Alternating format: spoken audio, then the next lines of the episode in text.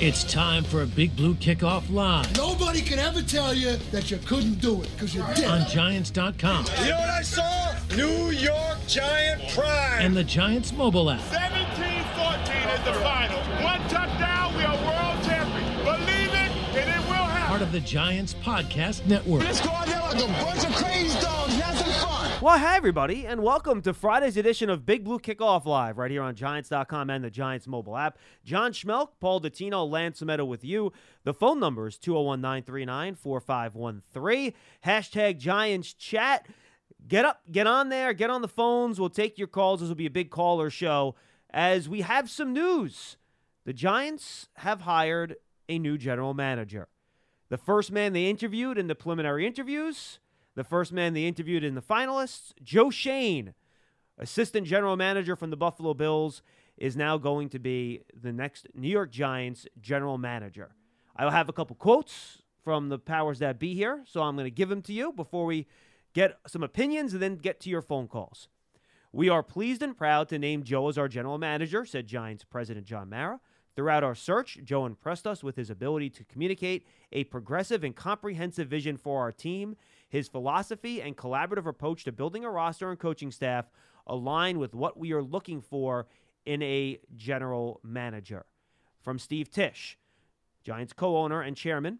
Joe is the kind of exceptional leader we sought to oversee our football operations. We will do whatever it takes to support Joe's vision and strategic plan for success. We are excited to begin this next chapter with Joe as our general manager. More from John Mara. Steve and I were both impressed with all nine candidates. We came away from this process feeling like all nine will be a general will be a general manager in this league at some point. We just felt like Joe was the right fit at the right time for us. And now from Joe Schoen. It is an honor to accept the position of general manager of the New York Giants. I want to thank John Mara and Steve Tisch and their families for this tremendous opportunity. And obviously, I am grateful to Brandon and the Bills for the experience I have had in Buffalo. Now the work begins. My immediate focus is to hire a head coach with who I will work with in lockstep to create a collaborative environment for our football operations. We will cast a wide net. It can be former head coaches, first time head coaches, but more importantly, it has to be a person who possesses the ability to lead an organization and the ability to motivate and develop players. On the personnel side, we will begin to evaluate our roster and prepare for the draft and free agency. Our goal is to build a roster that will be competitive, have depth, and most importantly, win football games. Those are the quotes, gentlemen. Paul Dottino, your reaction. Well, look at the resumes of the nine people that were brought in. They were all very good. These were the first round uh, of interviews that came in. I think when you looked at all nine, when you looked at Joe, you saw a guy who had lengthy experience, but also at different places. There were some people who were at one place or maybe at one or two places. This is a guy who, between Carolina, Miami, and Buffalo, in his background, had three different places one of eight of the nine guys who either played professional football or college football. Um, one of the eight guys out of the nine who also scouted not only pro players, but also scouted college players going into the draft. When you consider all of these things, and again, I have to say, I thought the pool of candidates was very impressive across the board. I did think that Joe's resume might have been just a little bit better than most of the other guys. And I'm not surprised when he became one of the three finalists that he wound up being the guy who won it by a nose. Lance? Uh, as Paul mentioned, I mean, the scouting background, I think, is probably the most appealing. It's not so much that he's been with a few different teams, it's the fact that now that he's worked his way up to general manager, if you look at what he did specifically at Miami and Carolina, he was heavily involved on the scouting side in trying to pinpoint college talent and seeing whether or not those guys can make the transition to the NFL. And that's certainly a key ingredient if you want to now make an individual a general manager. Bill Parcells was the one that helped bring him to Miami, so there's a slight Giants connection there. And then he also helped turn things around in Buffalo with, of course, the assistance of Brandon Beane, who was the general manager. But remember, the Bills, we're talking about a team that failed to make the playoffs for 17 straight seasons. And over the last five years, since he came in as assistant GM, they have slowly added talent through the draft. They made some trades, free agency, and little by little, that team got better and better, which is exactly what he's going to have to tackle here with the Giants. It's not necessarily 17 straight years, but over the last decade, we are only talking about one playoff appearance. So I think the reason I'm bringing that up is he's coming into a situation which is not necessarily uncharted territory Right. because when he entered Buffalo, they were really looking at similar circumstances. So I think those are the two things that at least are appealing the college scouting background as well as overseeing a team that went through well over a decade of issues before all of a sudden they turned the corner. Yeah, Lance, you hit it. Look, they're a team that he built. He helped build up a team that was down in the dumps and, and a, uh, at a fairly low point in their franchise's history. John Mara basically said that's where he feels the Giants are right now when he had his press conference last week. So that's what he's going to have to try to do here now, not as a guy who's assisting Brandon Beane and a general manager, but the guy that's in the big boy chair. So now he's the guy that's going to be making those decisions. He's going to be the guy, you know, with final say on all of these things. And now he's going to lead the Giants head coaching search, as I mentioned in the quote. That's going to be his first and maybe even most important decision that he makes as general manager because those guys have to work in lockstep. And Lance, I agree with you. I, I think the college scouting experience is important. We've talked about it on the show a billion times. If you want to have success and sustain success in the NFL, you have to draft well. It's the only way to do it. There's no other way to do it over a long period of time. You have to draft well. And he has that experience. And I also think it's important that he saw Brandon Beane build the Bills through a variety of ways. Yeah, they drafted Josh Allen. They drafted a lot of defensive players. They drafted Tre'Davious White. That was before he got there, the the white draft pick. But they traded for Trevon Diggs, uh, for um, Stephon Diggs. Pardon me. Yeah. They signed Cole Beasley. And they acquired other players in different ways, guys. So he knows that there are different avenues to build the team, but his background is in college scouting, which is where the Giants need to make an improvement because look, they've had to be so busy in free agency the last couple years because the draft picks that they've made haven't panned out as well as they would have liked. So that's where this starts, and with the fifth and seventh overall picks in the draft, five in the first three rounds, it's a good place to be uh, to get opportunities to build through the draft. You know, John, let's not forget that, that you know he was in Carolina and Miami, two teams that needed a lot of help in turning their situations around, and he was part of that. I mean, for example, in Miami, who hired him? Bill Parcells. When Parcells was the chief executive of football operations with the Dolphins, it was Parcells who grabbed him into that organization. And from from people I've talked to, and I haven't actually talked to Bill lately, is that uh, he was a terrific talent evaluator. That's what drew Bill to him. Is that he was a very very good worker, serious worker, takes football you know like a religion and really had a terrific eye for talent. He could spot guys and understood what what they could bring to the table. And you know, clearly that's something that you've got to have if you're going to be a GM in this league.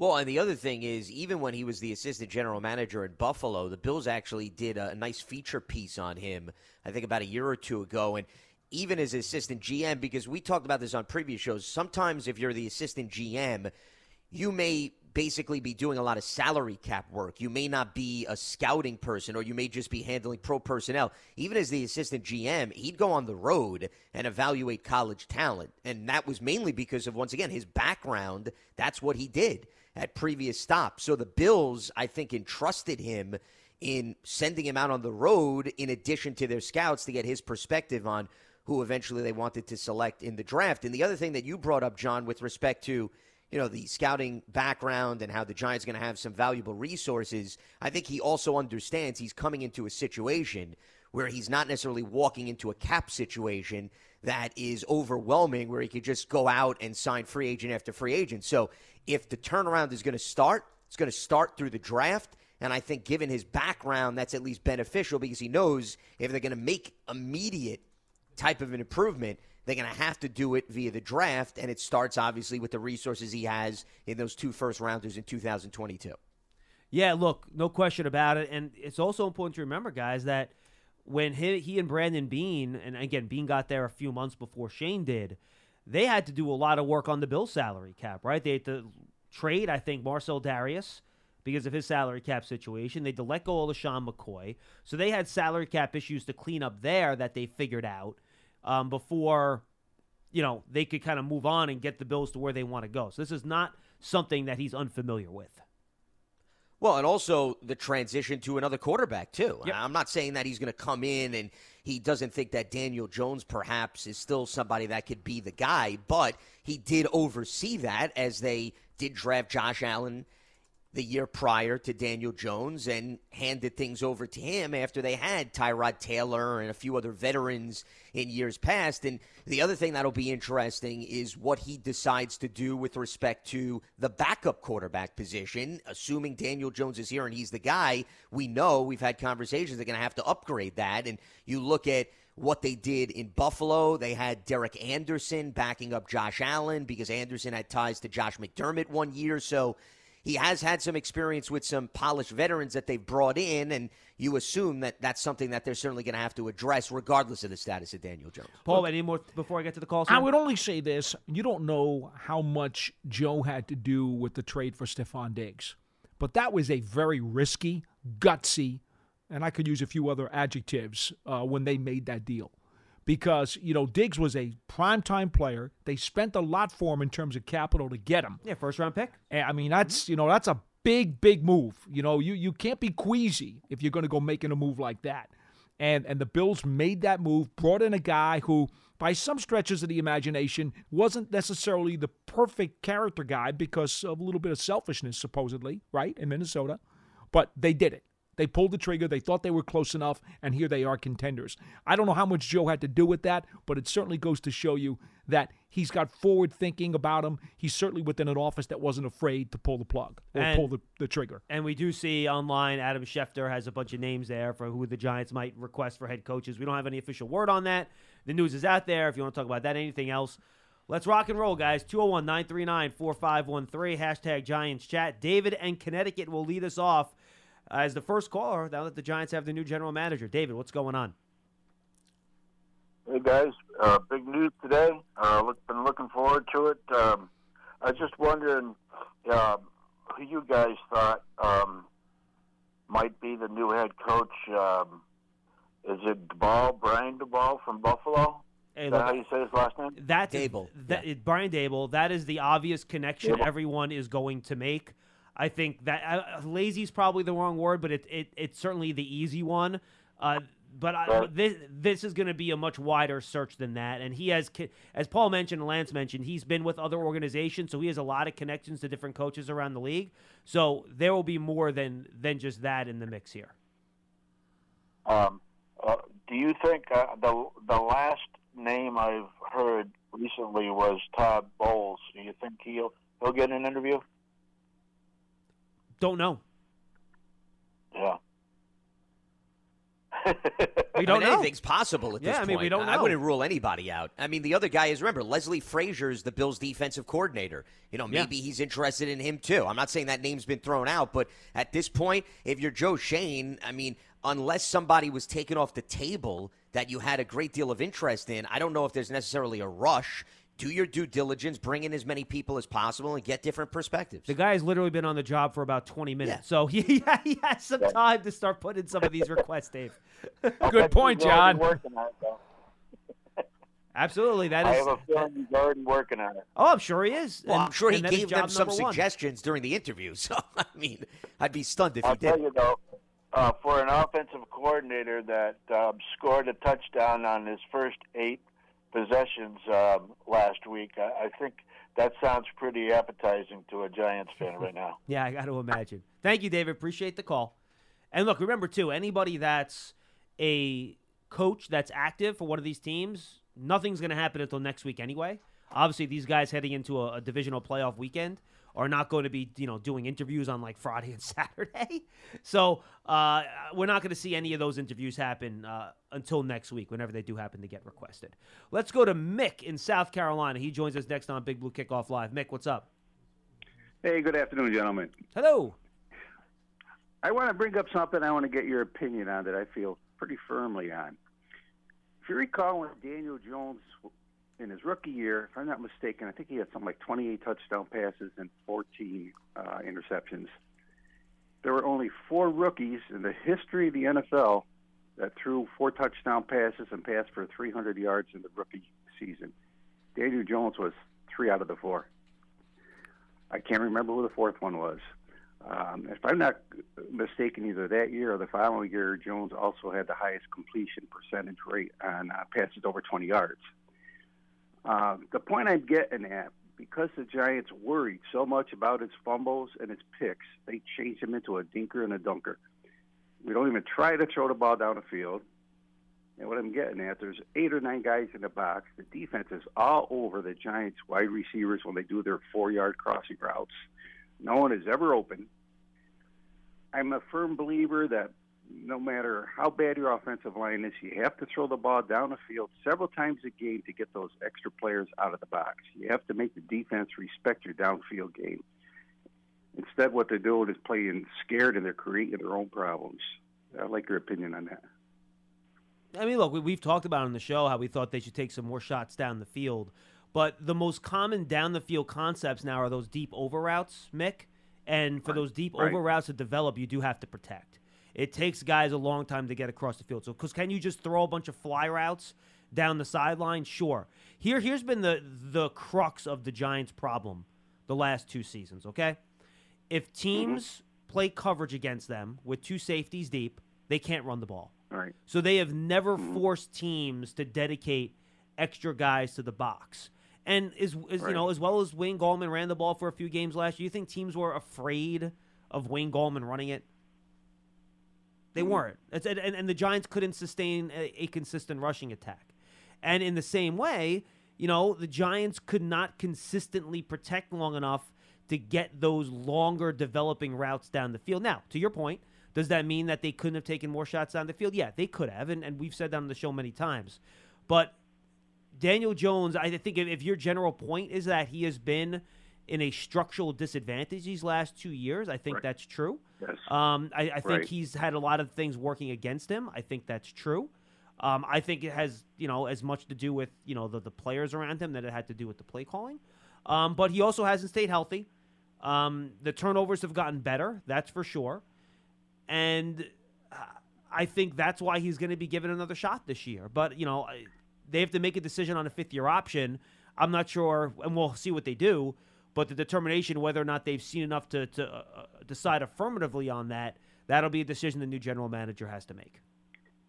Well, I'd compare this to how Russell Wilson handled Seattle. They also have a very weak offensive line, but I noticed Russell Wilson, he probably rolls out on two thirds of the plays instead of standing like a statue in a pocket like the Giants try to make. Well, he's do. also been sacked more than any other quarterback over the course of the past decade, That is and it's true. not even close. And also, Russell Wilson is a much better quarterback on like Daniel Jones. His numbers when throwing on the move are not very good. yeah, the difference is Wilson throws while he's moving. Jones needs to set.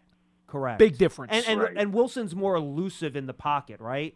Jones is fast Right. in a straight line, but he's not an Right. elusive player in the pocket like Wilson is, who can really make people like. Dan, when's the last time you saw Daniel Jones make someone miss in the pocket? Right? It, it really it doesn't happen. Russell Wilson's really good at that. Well, and Russ also has a wealth of more experience than Daniel Jones too. So I mean, at this point in his career, he's perfected all of those things. So I don't really think it's even oh. comparable, considering where Russell Wilson is at his career at this point.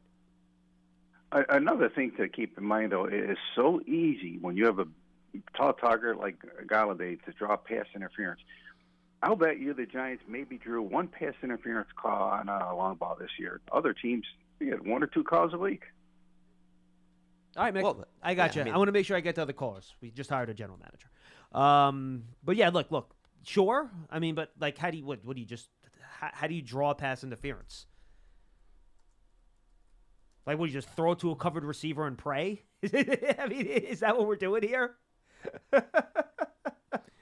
there, there are crafty wide receivers who are very adept at doing it. Oh no, sure there are, but I don't think that's like a schematic thing or like a No, no, No. It's not not something that you game plan for. right. Let's correct, put it that way. Right. Well, you certainly need the targets to achieve that. I don't think anybody's Right. going to dispute that. But I don't think you're going into a game saying we're going to throw the ball up six times to this wide receiver and hope that on four of them we're going to get pass interference. But I would argue you need the at bats in order to even have those opportunities. Right, So which that is the- goes back to what we initially were talking about. Taking more shots, right? yeah, exactly. Absolutely. And, and, and no argument there. 201 939 4513. Scott, New Mexico, up next. Hey, Scott. Hey guys, how you doing today? What's up? Uh, curious question. I applaud the move being done so quickly. I think that was really important. And I have a feeling that Joe's sort of stepping into a minefield with all the problems that the Giants have. And as important as the GM and the coach are, uh, obviously when with talent on the field. And it goes back to a point that Paul had made earlier with me about the coaching staff uh, setting up or giving uh, evaluations of all the players. But this is a team that was what 22 and 65 over the last five years, and those coaches were there, a lot of them, and they're giving evaluations. Uh, the question I have is: Are there outside agencies or independent agencies that Joe could go to to get evaluations as well as the evaluations they're going to get from the former coaches? Because a lot of those coaches I mean- probably aren't going to be there. I mean, Joe. I, I mean, uh, Scott. I, th- I think. sorry.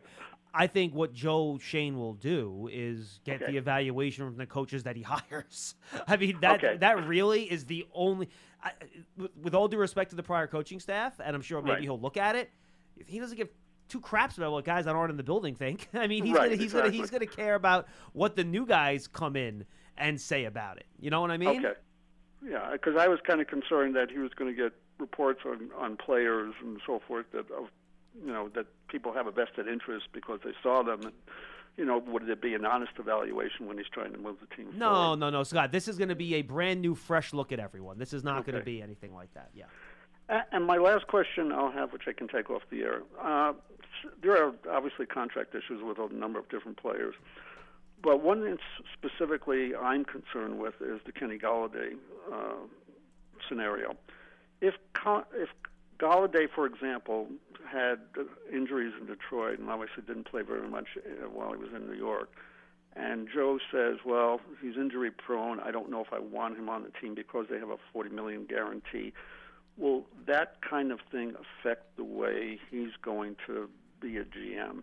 And I was curious what your perspective would be on something like that. And I'm using it as a hypothetical. I'm not saying that Kenny's not going to be playing the season, but I just wanted to get your perspective on those kinds of scenarios. And I'll I, take I don't. I don't know. Just, Scott, I don't know if I understand this question, Scott. What do you mean it's going to affect the way he's GM? I don't understand what you mean by that. Well, if you have to pay somebody X number of dollars and he's not on the field, are there ways or mechanisms you can either trade or do something as the general manager to negate the expenses that you have involved in a player like that? And that's basically the question I had. No, they're not. Yeah, I don't understand how you can negate that. Nope, you can't. It's part of the risk. It's part of the Appreciate risk, it. Scott. There's not. Thanks, Yeah. Scott. Appreciate the call. I mean, you don't have something built into the contract. If the guy only plays six games, we get rid of him tomorrow, and there's no cap issues as a result of it. I mean, I've never seen a contract structure like that because no player in their right mind or the agent is going to agree to a deal like that. Yeah, but every single GM in the league would love to have Of one. course, yes, but that's completely unrealistic. That will never Yes. happen. And I think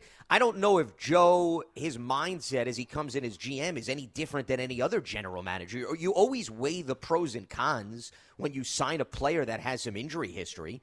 I don't think he's on a different stratosphere level wise in terms of his thinking. Every GM goes through that process. You always look at the injury history. You have the medical people on staff look at the injury history, and then you make an assessment based on that. So I don't really think his logic or his rationale is going to be any different than any other previous GM in terms of how they go about their You know, the. NHL has that uh, ability to buy out guys, and so does the NBA. And there are tricky mechanisms that are involved in that where you can buy Well, out a guy's deal. The player has to agree to it. Yes, yes. I'm not suggesting Right. the scenario that was painted by the caller Correct. is is something that's in play here. I'm not. But but there are professional leagues who do have some type of buyout triggering triggers and mechanisms whereby you can get out of a bad deal still paying some type of penalty and price for it. And just to give fans an idea, and again, this is not official. I'm just getting this off of you know Spotrac and and uh, over the cap. But um, you would have about twenty three million dollars of dead money if you wanted to move on from Kenny Golladay this season. In other words, you're not moving on from Kenny Golladay this season. He is on the roster. He is your starting wide receiver, and he's here. Period. Indeed. Yes. Conversation over. 201 939 4513. 201 939 4513. Now, maybe work a trade. That's always possible. You can always figure out a way to trade a guy if you want. But again, that's money on the cap, too, and all that stuff. So just say. Let's go to Jay in Brooklyn. He's up next. We're going to try to get to as many guys as we can today. Jay, what's going on? Hey, t- two quick things, guys. Uh, real quick, I, I was okay with bringing Judge back for a year. Uh, I didn't have a you know big problem with it, but I understand why they got rid of him. it's going to be really interesting to me to see what they do with the head coach going forward. You already you just picked a uh, a first time GM who's first time in his life he's been a GM making the calls. It's going to be interesting to see if they decide to pair him with a first time head coach. Yeah. That would be a huge, a huge uh, uh, detour to what the, the way they've done things, especially after the way Judge ended last season, where even he admitted at the end of the season that he learned this year he took a lot of things that he would not do, and his I thought his experience showed down the end at the end of the year with the 11 minute uh, you know press conference and everything. It's going to be really interesting to see what they do in New York in this media market to pair a first time GM with possibly a first time head coach. Very interesting. Jay, look, I, I think that's a great question. In my opinion, that's not going to guide my decision making process all that much because to me, and I was going to say this in response to uh, a couple callers ago, whatever they do here with the head coach and now with the general manager, fans are going to have to be patient. Like this is not primed, you know, for like a super quick. Oh, now we're going to be perennial playoff team like right now. Like, is it possible? Sure, anything's possible. You can you know win some close games. Maybe they strike gold in a couple offensive linemen and things like that. That you know those those things can certainly happen. You you pick perfect guys in the draft, but this is uh, you know long slog might might might be a little overwrought. But this is uh, going to be a process. Whenever an organization brings in a new general manager and a new head coach, it's usually not just take all the pieces we have and we're good and we're rolling. Usually, these new guys are going to want to bring in their own types of players, their own people, and it, it's a long term process to kind of get this thing going when you bring in an entirely brand new coach and GM. So that's why it doesn't bother me because if you bring in a rookie coach and that rookie coach makes some mistakes in year one or year two, well, you know what? I'm okay with that because I'm not looking to, you know, be a Super Bowl contender in year one or year two of this thing. That that to me, if it happens, great, but that's not a priority for me. So I know Paul's probably gonna disagree, but I'm okay with that because to me, this is a long term proposition. You want these guys to grow together. And if you think a first time head coach is the best guy and he has to grow in the job a little bit, I'm fine with it. Hire the guy. Let's rock. Let's be a little patient and let's go. Yeah, that's that's what you'd like to have in a fantasy world. Yeah, I mean, that sounds good in theory, guys. It does. I mean, It sounds great in theory. world. John by the John's way- theory is great, but see, this is not our grandfather's NFL where you got five year plans. Everybody used to come into the league in the 70s, 80s, even early 90s, and it was, I've got a You five know, year plan. GMs usually do get more time than coaches. Though. Actually, right now, Bill Polian was on NFL radio the other day and said the average life of an, a, a GM in today's NFL right now is only four years. yeah, well, four years. Okay. And the problem is, if he's got four years, his head coach probably has less because he will have less tolerance. And if that guy's not doing well, he's going to want to punt him so that he can save his own job. So, in, in a typical NFL scenario today, it is not. It is not a four to five year proposition. It's more like a three to four year proposition. Okay, proposition. and that's fine. That's fine. I- So, so long term is relative. Depends on how you define long term. Well, short. Well, Exactly. here's how I I look at it. Short term, I look at it two years. Once you get past two years, that's more long term to me. Uh, I I have a hard time don't- I don't defining three years as long term, but if that's what what you want to do, it's okay. Well, you have but to quantify NFL, it. three is long term, actually. and Well, it that's is what I'm saying. now. Well, that's it what is I'm now. saying. It History, is. yeah. I'm Okay. just going based on how it works. It's become that way Right. because of the reality of today's game. correct.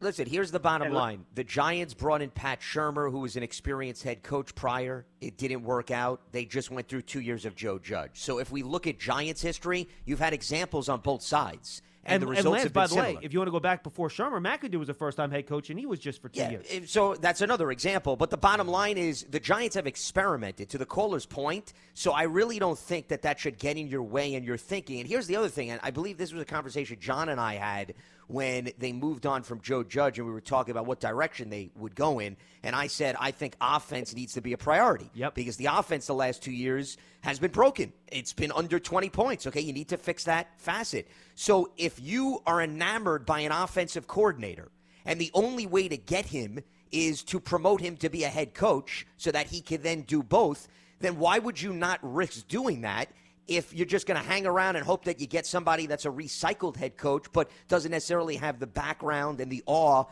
in terms of his offensive thinking. So I, I think that's how the cycle in the NFL works. You like an offensive coordinator, the best way to bring him aboard is you promote him to the head coach. And that to me has to be at least part of the thing. and Lance, it doesn't by mean the it's way- the only direction they go in. Not the best way to bring him on, the only way to bring him on. You can't get a lateral move from another team's OC to your OC. That's not how this works. It's well, the unless only they way give him like the guy. assistant head coach Yeah, position, John. yeah. Well, no, think about it. I mean, Patrick Graham, remember, was let go from Miami and then essentially Well, came and took the same position. That was only so- because Miami let him go, though. Sure, no, Miami but I'm saying have there have been circumstances where it's played out like that. Sure. If you maybe give him the associate head coach position slash OC, Right. and maybe you give him a bump in salary, and he finds that appealing. Jay, go ahead. Uh, Um, uh, go ahead, Jay. I want to No, build on what I- Lance said, but you can go ahead. No, it's, uh, it's uh, this is why it's a very important. I mean, it's one thing to say we got to show patience, but the owner himself let go of Judge after two years. So I mean, it's not only the fans, it's also the, the organization whole. Also, sure. No, So- that that's true. And by the way, Jay, I think the organization wants to show patience. To be honest with you, I think that's when John Mara said it was like gut wrenching for him to go down and, and fire Joe Judge. The way I read that statement is that it's because he was letting go of another coach after just two years, which is something he literally said he did not want to do when he hired him. Correct. He did. Right. That's and what he then la- said. Last uh, last question, guys, and I'll take it off the air. Yeah. When I look at this offensive roster, uh, position groups, you know, tight end, uh, quarterback, whatever. When you take the overall ineffectiveness of certain players on these position groups, and then you add the injury equation into it, which is, you know, not only what, what players were injured last year, but how those players' outlooks are going into next year. There is not one position group on the offense that I don't know how you could be comfortable with going into next year. Good question, Jay. I think you feel okay about wide receiver because you have Golladay and Toney. I don't know how many more resources you can throw into that position. Well, you're hoping Slayton bounces back. Right. And and you know, maybe you can draft somebody in the mid rounds, third or fourth round, something like that. You know, wide receivers you can find. Yes, you so can. I feel okay.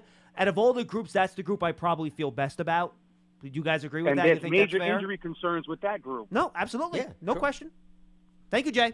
So, all right, guys. Bye. Appreciate it, man. Do you guys agree with that in terms of the I, offensive I position think groups? I think the wide receivers and the running backs, and of course you do have the injury concern with Barkley. Right. But but honestly, uh, I think Penny's a solid fullback. I think, agree with that. I think Booker proved that he's a solid one A. You know, but he's a one A. He's not. He's not a one. He's a one A. Yeah. So you have to. You, uh, you know. or two A even. You know, I think Booker's. I, I don't think. Book, I think Booker's like a, gr- a very good backup. I think that's what you want him for. Right. A guy that's going to sub. Well, like, yeah. Like so. You see, when, when you say not one A, that him and Barkley are going to split the Oh carries. no no no 50-50. no! I don't Like, mean that. No, right. I don't exactly. mean that. Right, right, I don't right. mean that at all. But I don't think he's just a pure backup either. That that can't play except if your guy gets hurt. Correct. No, he's a little fair. more I than that. How you about know, so I think those two positions, wide receiver and running back, would be the two on offense I'd feel best Yeah, about. I agree with that, Lance. Yeah, the only thing is, remember, those two position groups are dependent on the play of the offensive line and the quarterback. Yes, so yes, you're they limited are. to a Yes, certain. they you s- are. Well, you see, what I'm saying is, is I mean, you could feel great, as the caller said, about maybe a certain position group, but you have to understand you don't just put those individuals on an island and then they just produce. They're still dependent on the two most important aspects, which is the offensive line and the quarterback. So I would say the production of those two groups needs to take a step forward to feel even better about the running backs and the wide receivers. And I'll say this too, and Jay was making this point, I think, but uh, before he moved on from him. Those are the groups we feel best about, right? Who are the three best players in those two groups? Saquon Barkley, injuries. Kenny Golladay, injuries. Kadarius Toney, injuries. Yeah, guys that have Sterling question marks. Shepard, injuries. Top four. Pardon me. Well, and remember, Shepard suffered the injury so late in the season, you can't enter necessarily week one counting on him Hopefully, right now, as hope- it stands. hopefully Lancey's on the Cam Akers recovery program. Correct, exactly. Yes, where you uh, blink and all of a sudden he returns. Yes. yes. And But by the can't way, count on that, obviously. I think we saw during the second half of the season, you better start putting some thought into who your number two quarterback is going to be Oh, too. that too, absolutely. Why I said that about like ten minutes ago. Weren't you listening? Yeah, absolutely. No, I absolutely agree with you. All right. Yes. Um, I want to add one thing, Jason Anuev, and I'll get to you next. I just want to add one thing that Lance made the point about, Paul, and I know me and you'll probably get a battle about this for next week until they make the hire. This is my thought, generally speaking, on why I want the head coach to be somebody on offense. I think it's so important to have that stable offensive coordinator join with your quarterback now, to have a good system, that you have in place for a long time that you know is good and your offense can function, you can make explosive plays and you know, it's something that you can carry on for a fair amount of time. And the problem in today's league is that if you find like let's say you hire a overseer head coach, right? A guy that is not going to call plays, doesn't have an offensive background, and he finds an offensive coordinator that's really good, right? He comes in, he's a heck of a play caller, he does a great job. If he's really that good, do you know how long he's going to be here? Like 2 years. Then you got to go find another one. Then who's the next guy going to be? Is he going to be good? I don't know the answer to that. So that is so important to me to have that in place and not lose that guy. You know, that great play caller can be a. I'm talking about the elite guys now. Those guys can be real difference makers. And the only way you can assure you're not losing that guy is if he is your head coach. That's why it's important. That's why it would be a priority for me to make sure to, again, if maybe they go out there and they don't find an offensive coordinator they, they think is an elite play caller and, and is worth to make that commitment to. That's possible. I don't know what they're looking at. But if you can find that guy and you believe in him and you can get him in as your head coach and he's there, to me, that's so important that I'm willing to risk some of the other things if you can assure me you're going to have that in place because getting that coordinator quarterback connection that works over a long period of time to me is really the key to having sustained success in the league. And that's kind of the way I look at it. I don't have a problem with your thought, John, but my priority, and it always has been, and I'm not going to change my spots because a leopard does not do it. My head coach cannot call the plays. You could hire whatever offensive coordinator you want to. I don't care if he's a young guy, an old guy, a successful guy, not a successful guy, whatever you want to do. But aren't you then taking But away my his head greatest, coach? My head coach cannot call the plays. But aren't you taking away his greatest strength then? very few head coaches in this league have been able to call the plays and succeed. There have been a few. Sean Payton comes to mind immediately, Kyle right? Shan- well, I mean, Andy is, Okay. Okay. Lance, is is is, Sh- But- is Kyle Shanahan the play caller or does Mike McDaniel call the plays? I think McDaniel calls the plays, yeah, right? Yeah. Okay. Now, here's the thing. Name all the head coaches in the NFL for the last 30 years, and then name me the guys who have been to the playoffs. You know, Lance wants to be smart and throw up Andy Reid. Well, Bieniemy does an awful lot of that play calling. Yeah, but, and I and mean, the truth of the matter is, effort, you though. want. But, all right, so you want to pick out three crumbs out of the last 350 Well, Nick coaches. Sirianni calls plays. The Okay. Eagles made the playoffs. in Oh yeah, but they did. They did real well too. Now, I, I, it's not Paul, a good okay, idea. It's not Paul, a good idea. but. Paul, you know, hold on a minute. How can you stand on this program? I will and stand argue- on it Okay, anytime that's I fine. want to, But- and but I will crit- no, no. overshadow all Okay, short people fine. in the but world you're as well. Criticize Paul. So fine, criticize the Eagles, eh, but the Giants have made the playoffs once in the last decade, and you're criticizing a, a first-year head coach for taking the Eagles to the playoffs. I mean, that's absolutely no perspective whatsoever. It's a complete perspective over 40 years of covering this league. That's Head fine. coaches So calling the plays more often than. I will stand Yeah, on no, it, no, and no, it's not no, by myself. No, but Paul, that's fine. But that, that doesn't mean you you take a shot at Sirianni I- for bringing the Eagles. to the No, I'm not. I mean, I'm not. I'm not. Right. But but but he's going to try to put him up there as a guy who has I'm succeeded, putting him up there. and I you don't asked think for that's great examples success. of head coaches. Well, success. success in year great, great success. success. Well, Right. I mean, Over Paul, the last 40 years in this goalposts. league, You over the last goalposts. 40 years in this league, how many head how many coaches head coaches have been had in their great position for 40 years? Success? Have had great success as play callers. Bill Well, Walsh Andy Reid plays, to right? is certainly somebody that There comes been to there mind been a few. There have been and a Sean few. Payton comes to I mind. said there was a few. Okay. You can find a few. Give me the other 257, Lance. No, no, no. But Paul, here's Come the on. thing. Look at how about this? Look look at the elite guys. Who are some of the best coaches in the league over the last 30, 40 You know, years? A- Tom a- Coughlin didn't. Bill Parcells didn't. I know, but a decent amount of them did. I get it. And I'm talking And about game the has also elite changed coaches. since Bill some- Parcells coached. Some guys have. Okay. Bill Belichick doesn't. And by the way, Who's the best? And by the way, I am fine with this, right? If you want to tell me that, and by the way, I think Bill Belichick has a big role in calling defensive plays. Yeah, but he doesn't call the offensive plays. Okay, that's what's the difference? And I, I well, that, what I said is my head coach should not be my offensive play No, no, caller. no. You said he shouldn't call plays. Okay, let me clarify. Okay. he should not be the offensive play Okay. caller. Well, I'm not so thrilled with him being the defensive play caller either, and I'm not sure that Belichick does call a lot of that stuff. I why does that matter to you? What's the difference to you? I'm just Yeah, curious.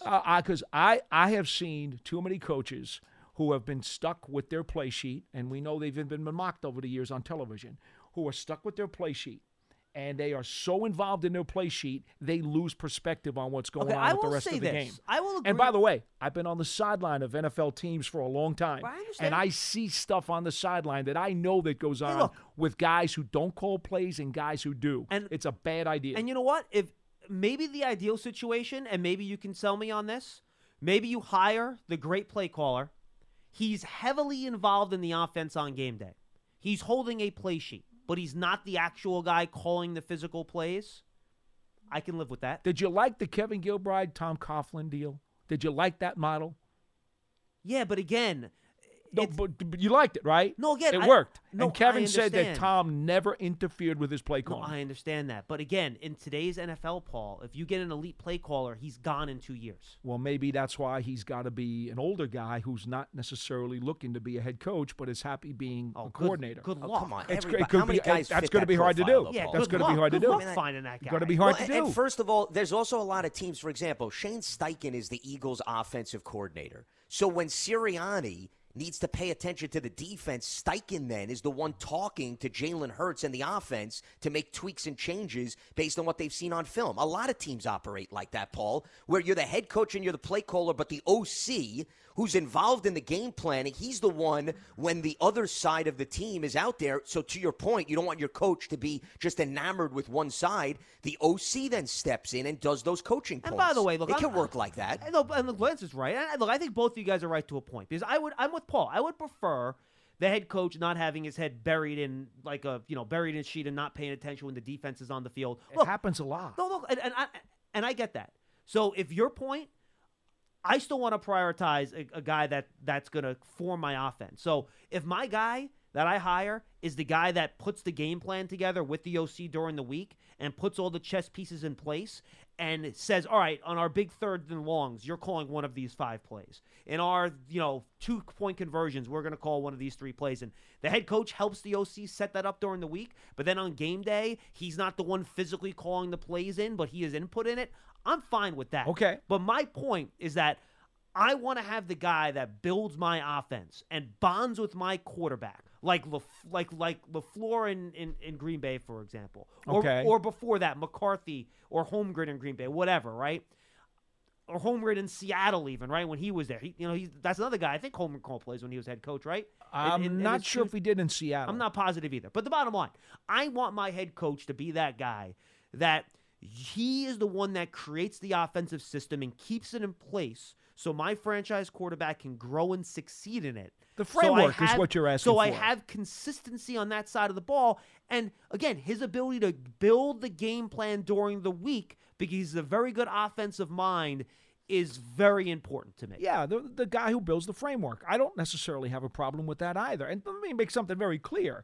If I were a GM and Sean Payton were a free agent head coach, I'd hire him in a second. And I know he does call the plays. Right. So it's something I don't want to do. I prefer not to do it. In fact, I strongly prefer not to do it. But if it's one of a handful of guys who has proven that he could win a Lombardi trophy by doing it, I'm not going to tell him I won't take his call. No, of course, I I mean, understand. come on. course. Let's be real about it. Right. Well, and also Sean McVay and Matt LaFleur are two also head coaches that call plays who are currently in the NFL. So there's two other examples. And those guys, last time I checked, have had some good recent Give success. me another 350, Lance, Does- and then Okay, we'll but talk. see, that's that's my point, Paul. You, I mean, I, come give on. you examples, Come and on. you just you want a track record of thirty Be- years Because that's I what you want. said to you there are a few. Well, you've named a few. Good. Yes. I mean, you he- proved my point. Well, You and I named keep a few. more. Lance has probably listed almost a, a quarter of the league at this point.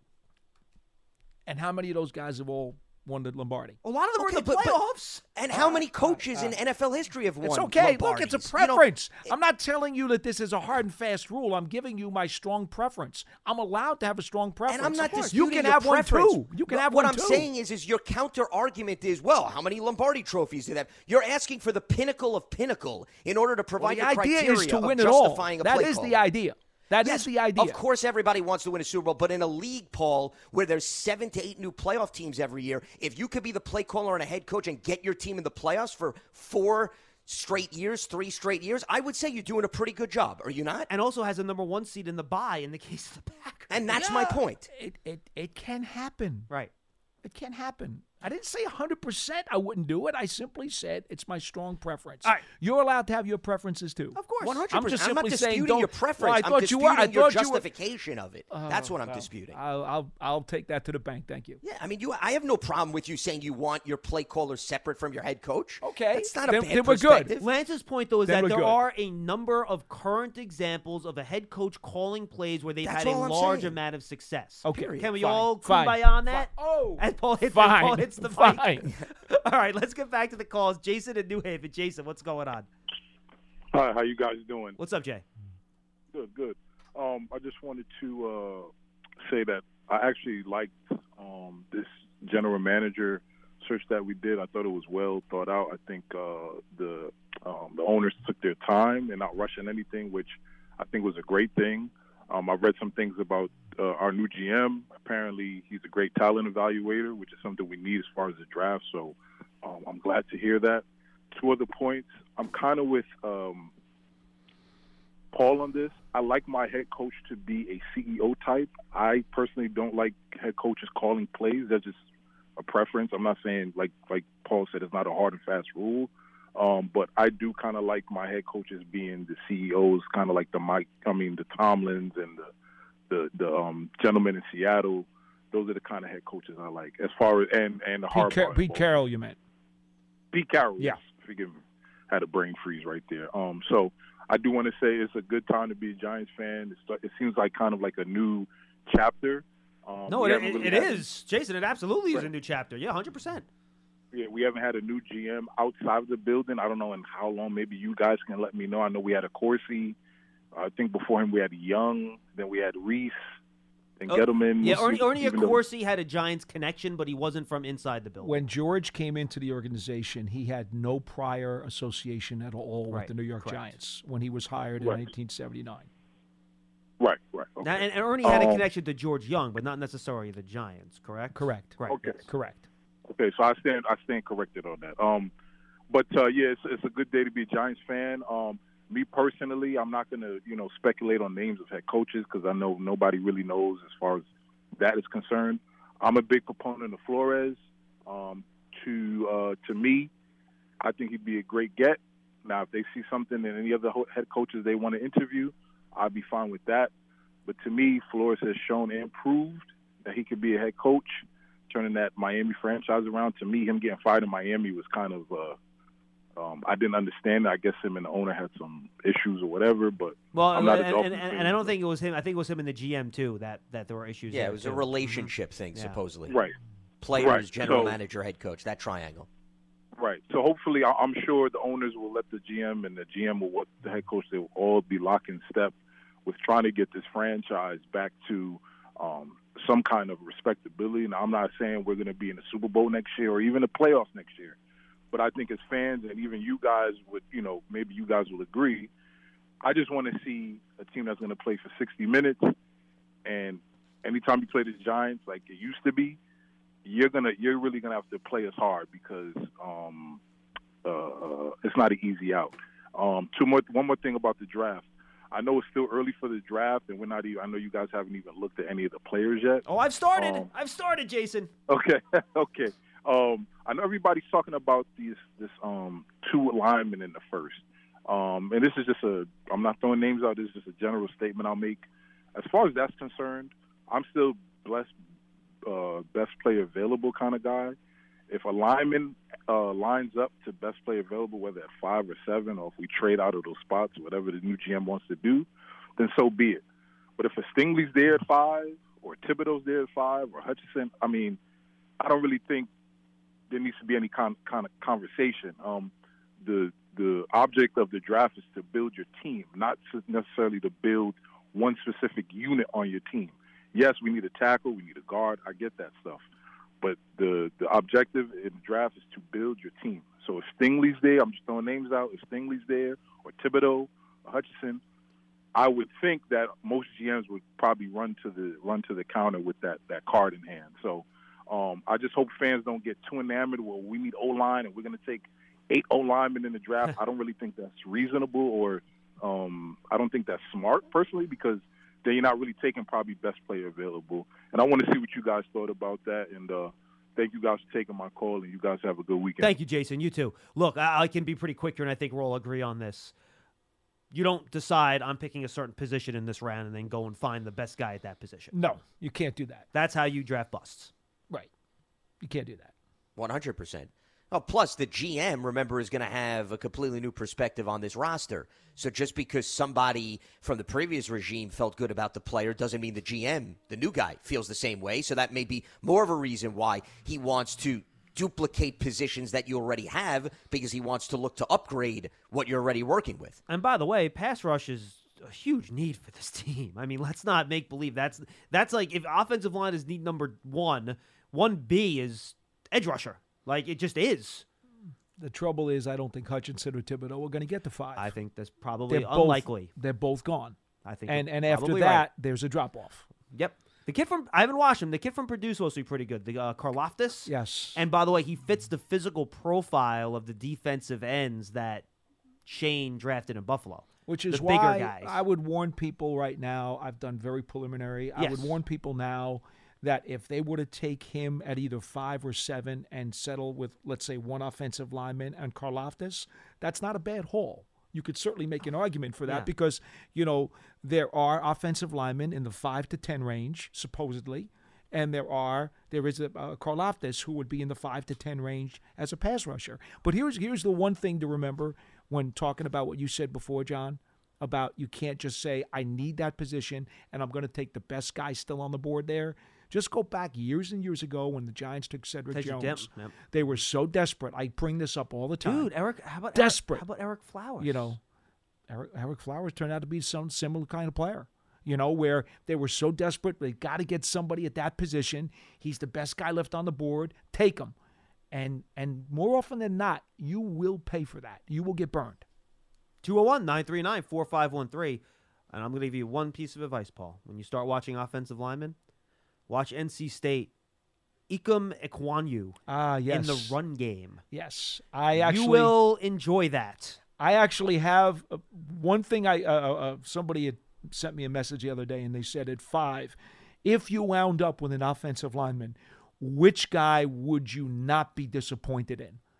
And I said I would not be disappointed if it were Neal, and I would not be disappointed if it were Ekwonu. If you want a road grading offensive tackle, that's that that's your guy. Neither one of those guys would disappoint me if they got one of them. I watched Cross yesterday. Charles Cross is a pretty good pass I- protector. He's a I heck of an athlete. Didn't Uh, say he wasn't I good, I don't, I don't- but let's go to Rick in Tampa. He's up next. I knew you would be all about Quan. I Rick, do like going him. on? I do like him. Hey guys, guys, I love listening to you guys go back and forth. Uh, it's great conversation. um, you know, those both those edge rushers are going to be gone before we get. Of course we they get are. Uh, uh, unless we trade up. Now that's a whole other story. Uh, Don't no, go there. no, no, no, Don't no, no, go there. No, no, no, no, no.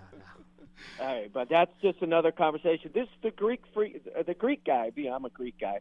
Uh, uh, his name keeps coming up. Giannis? Giants are- yeah, yeah. He'd be a hell of a No, tight end, let me tell you. Imagine, imagine him coming off the edge at like seven Yeah. foot, like two hundred fifty something pounds. He'd be a nice red zone target well, with his length. you can play both ways, right? you, yeah, right. Well, well let's, yeah, let's uh, that. But th- that seems to be. I mean, what do you think of him? I mean, he seems like he's going to be a giant. I mean, because he he's a unique player. He's uh, that's what I meant about the Greek freak idea. Um, I, I, Rob, mean, Rick, I have not watched a second of him playing for Purdue, so I, I- Really? I, yeah, You I don't have an opinion. huh? Not, dude, it's like a week since the season is over. How many Come guys on, want me to man. watch? I can only you do a couple said a you day. were looking. I know. All Well, right, I, I'm through five players. He's not He- one of the first five that I did. All right, okay, because but, but it looks like he's going to be our first pick. All right, uh, I have. Rick, I have but time out. It's Yeah. January 21st. It looks like he's going to be our first who are pick. you talking Are you out of your mind? Okay. Rick, who are you talking to? Who's your sources? No, no, no, no, no. The uh, They haven't. They barely hired a new general manager, and already you know who they picked. Well, you know what? He's been here for an hour. Yeah, I mean, You're, you're being okay. fueled by all these He- he- ridiculous mock drafts. That's Right. the problem. I know, I know. Listen, I, I know. And Lance and I totally agree on that, by the way, 150%. Mock drafts in January, please. No, of course, they're useless. Use them for All right, birdcage okay, fodder, okay? Mm-hmm. All right. Okay. And by the way, we and, and you will see Paul on a video on Giants.com talking about mock drafts about a week. So I think his tune will probably Oh, change gee, by thanks. then. Hello? Thanks. Oh, my It- goodness. it- but but it does affect the way we think about that first pick because if those guys ever fell or something like that, you know, that would be we would jump on or Neal if that was the case. But you know, I got a question for you. Now, Yeah. you know, we have a GM. All right, great. Now, uh, the, the idea when I'm hearing now, I, I let me throw this at you because Daniel Jones has uh, going into his third year now. Uh, this will be with all new, fourth. Okay, fourth year, fourth year. All new coach, all new offense. He's been through a couple different offensive coordinators, new offensive coordinator, new coach, new GM, and he's really never got settled in with anybody. So he's really out there as as, as a quarterback that you really don't know what to expect anymore. Did we lose Rick? Rick, if you want to call us right back. like we uh, lost yeah, we Yeah. lost Rick. Uh, We're, we're close to the end, Rick. I will answer the question. I, I think I knew you were going with that. I would say this. I mean, Daniel Jones should have been pretty settled in with Jason Garrett and his offense to start this year. He's in the system for a whole season. Yes, he should have. I mean, I, I don't think that's a fair excuse this year. No, no. I mean, if you want to start looking at the fact that the line got banged up pretty quickly, you could talk about that. You want to talk about Barkley getting hurt early, you could talk about that. Yeah, but the whole but you not being can't say comfortable in the you can't no. say that he didn't know the playbook. No. I, I I would, especially knowing how hard he worked in the offseason. You know, we had people telling us, and we kind of know this already, John. Daniel Jones was here like 95% of the time during the offseason. Rick's back. Rick, finish up your point, buddy. Yeah, that, that- okay. Thanks. Uh, yeah, so with Daniel Jones now, my my thought here: if Daniel Jones, you know, this neck injury, if, I mean, per, for two if if he perhaps can't come back because he's of the injury, um, what quarterback out there? I mean, obviously not in the draft. That would be who the Giants you would think they would go after. And if Flores comes as the coach, they keep uh, you know they keep attaching him to Deshaun Watson. Do you think any way, or would you want any way to even get involved with that with with Deshaun Watson? No idea. The pass and that's going at you. I mean, is that something that you would say? Yeah, I mean, if it worked out, I, I'm all on board. Or because that's what they keep saying with Flores. If he comes on, they keep attaching him to it. But I think more of a realistic thing is that if if Daniel Jones is what I was saying before, because he really hasn't proven anything, but he still we could keep him for a year and bring somebody in, as you were saying, a number two. I believe as maybe a number one on top of Daniel Jones to see where we would go with him. So who would be that quarterback that's out there that you would say, okay, the Giants would, you know, obviously we have Russell Wilson, things like that. I'm just thinking broad scope here of quarterbacks that are available that the Giants could seriously say, okay, Daniel Jones may not come back, or if he does, the new coach, the new GM will say, no, I want to use, I want this guy to come in as our quarterback. Who do you think that could be? Because it's not in the draft, obviously. We all know that. There's nothing in the draft that's worth taking over Daniel Jones. So, what do you think there? That's kind of my Got it. general question. Thank you, Rick. And I think this is something we've talked about a lot here, guys, and that the options are scant. I mean, you could talk about guys that are trades. We don't even know if guys like Wilson and Rodgers are going to be on the trade market that have been widely Well, that's wishful thinking anyway. Exactly. Like you have no Yeah. idea. There's so many unknowns. You asked specifically about Watson with the Watson situation, where I mean, I don't think you can do anything until that stuff is resolved, until you know exactly what's going to happen. And that's kind of been what's holding up the whole process, right? Until they know what happens with the off the field stuff, it's really tough to touch that. And he mentioned the draft, and then what's left? Like Teddy Bridgewater in free agency? He's a free agent this year. I mean, it's not. Injury prone. There just isn't a ton out Look, there. You know what I mean? there's only one smart solution to this, and that is you ride with Daniel Jones because you have economic certainty in another prove it year for him. Right. That's the only logical, smart play here. Now, that doesn't mean there's another play that could present itself down the road. That, of course, you need to deal with salary cap implications Mm-hmm. and everything else.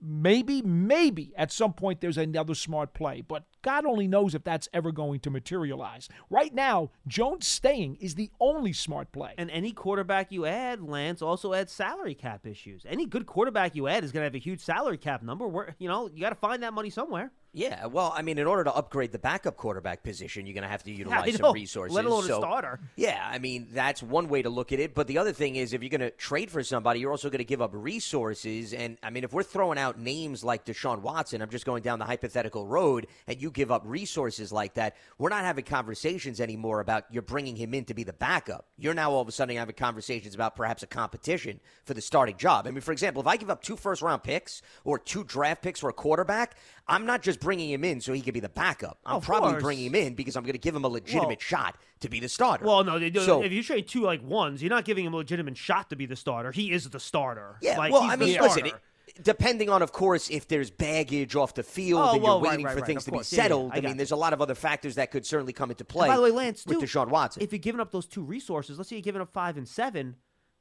there goes your rebuilding of the offensive line. So you're Yeah, going to throw your don't that new quarterback behind the, a problematic line again, and you're going to be back where you started. Well, I would also argue. I mean, I think the way that I look at the Giants this is my personal opinion. I don't think they're just a snap of the finger quarterback away from all of a sudden transforming this team.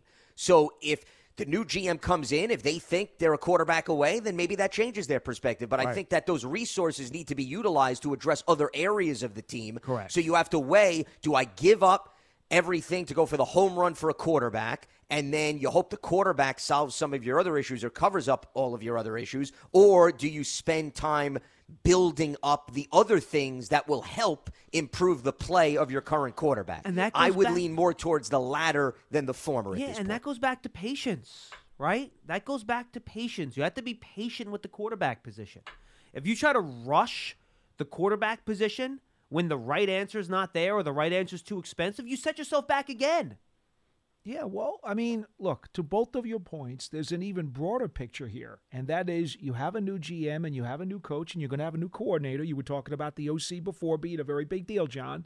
Well, if you don't have the accumulation of the draft picks over the course of the next two years, which you're going to need as you rebuild this team in their shape, what are you doing to yourself?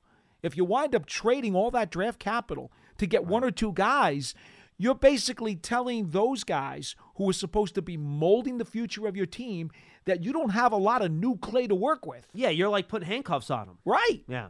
I mean, and that so that's a broader perspective as to why you can't do it. Now, in fairness, it's those guys making the decision to trade those picks away, so they're doing it to themselves, right? They are, but they're not helping themselves a whole lot. All right, final call of the show is Vinny in the Poconos. He'll wrap us up today. Vinny! Hey, how you boys doing? Hey, what's up, Vin? No, I want to touch on a few things I've heard today. First, that guy that went after Sirianni. Good job at taking your team to the playoffs, and don't throw stones, glass house. And I can't believe you can even compare. Like, I thought, I agreed with you. I thought he did a really well job getting the Eagles there. Um, I agree with another point made on your show today. Kevin Golladay, you do that, that's dead money. That's our guy. Let's build around him. Yeah, yeah. I mean, look, That's what it is. yeah, Vin, you committed to him. He's it. Like he's there. That's it. He's it.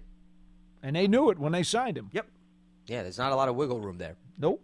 and I love I love the new GM. I, I don't think it's a good time to be a Giants fan. I do think it's a new chapter. I'm glad we cleaned house because I think just to be blatant, last five years our scouting and off season has been almost piss poor. I don't see a lot of. I think it's a lot of late actions, not a lot of moves. I do like our GM for the fact that he's going to be progressive and he has ideas. He's open to a wide net for head coaches. Let's see what that brings. But Daniel Jones, I hope when we make this move in the draft, we don't trade up like he said. We need this position. We need this guy because you're right. That's a bust. You don't do that. I would And feel trade like down, this- Vin. I would trade down a million times before I would think about trading up in this draft. No doubt. Jones is a true second string quarterback, so I don't even know how that guy brought him in the same conversation as Russell Wilson. I, I know it's tough to say, but Daniel Jones, he's not a starting guy. He's just our guy. That's that's what it is.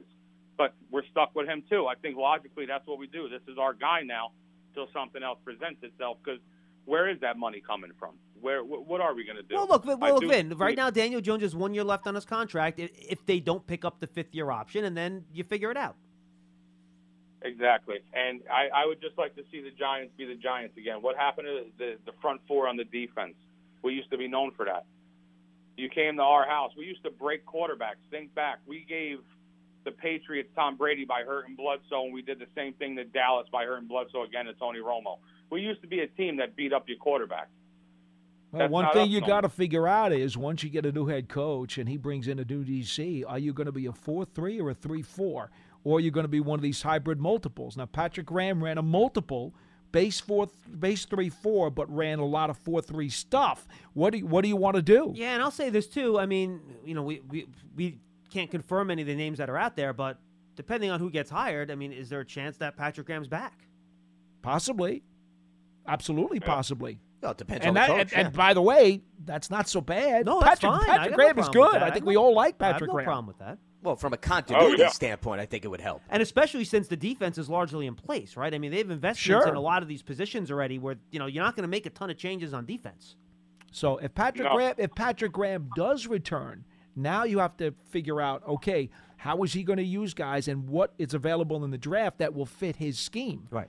You know, that makes it a little easier because at least you know what Patrick Graham wants. Correct. A new guy comes in, you may not be 100% sure what he's looking Yeah, for. and all the pieces on the roster, do they fit what he wants Exactly. to do? These are all questions we don't know the answer We to. don't. Well, and, Yeah. and the other thing, by the way, with respect to the defensive front that the caller's pointing out, how did they find the nucleus of that group? They found that group through the draft, and those guys panned out. So, I mean, that afforded the Giants to have depth and consistency in play up front. So, right now, they're trying to get back to that, but you got to find those guys in the draft. Well, and they they, they bought Freddie That- that- Robbins in free agency in the 2007 Super Yeah. Bowl, and they bought Chris Canty in the 2011 Super Bowl. Strahan, Osi, But the Tubbs, bulk, Tubbs, the bulk, the bulk, the mean- bulk of the guys, the bulk of the guys came through the draft, and those are edge. Hundred percent. If you want and, to, and that's my point. if you want a big time edge rusher, you're probably gonna have to pick him in the first round.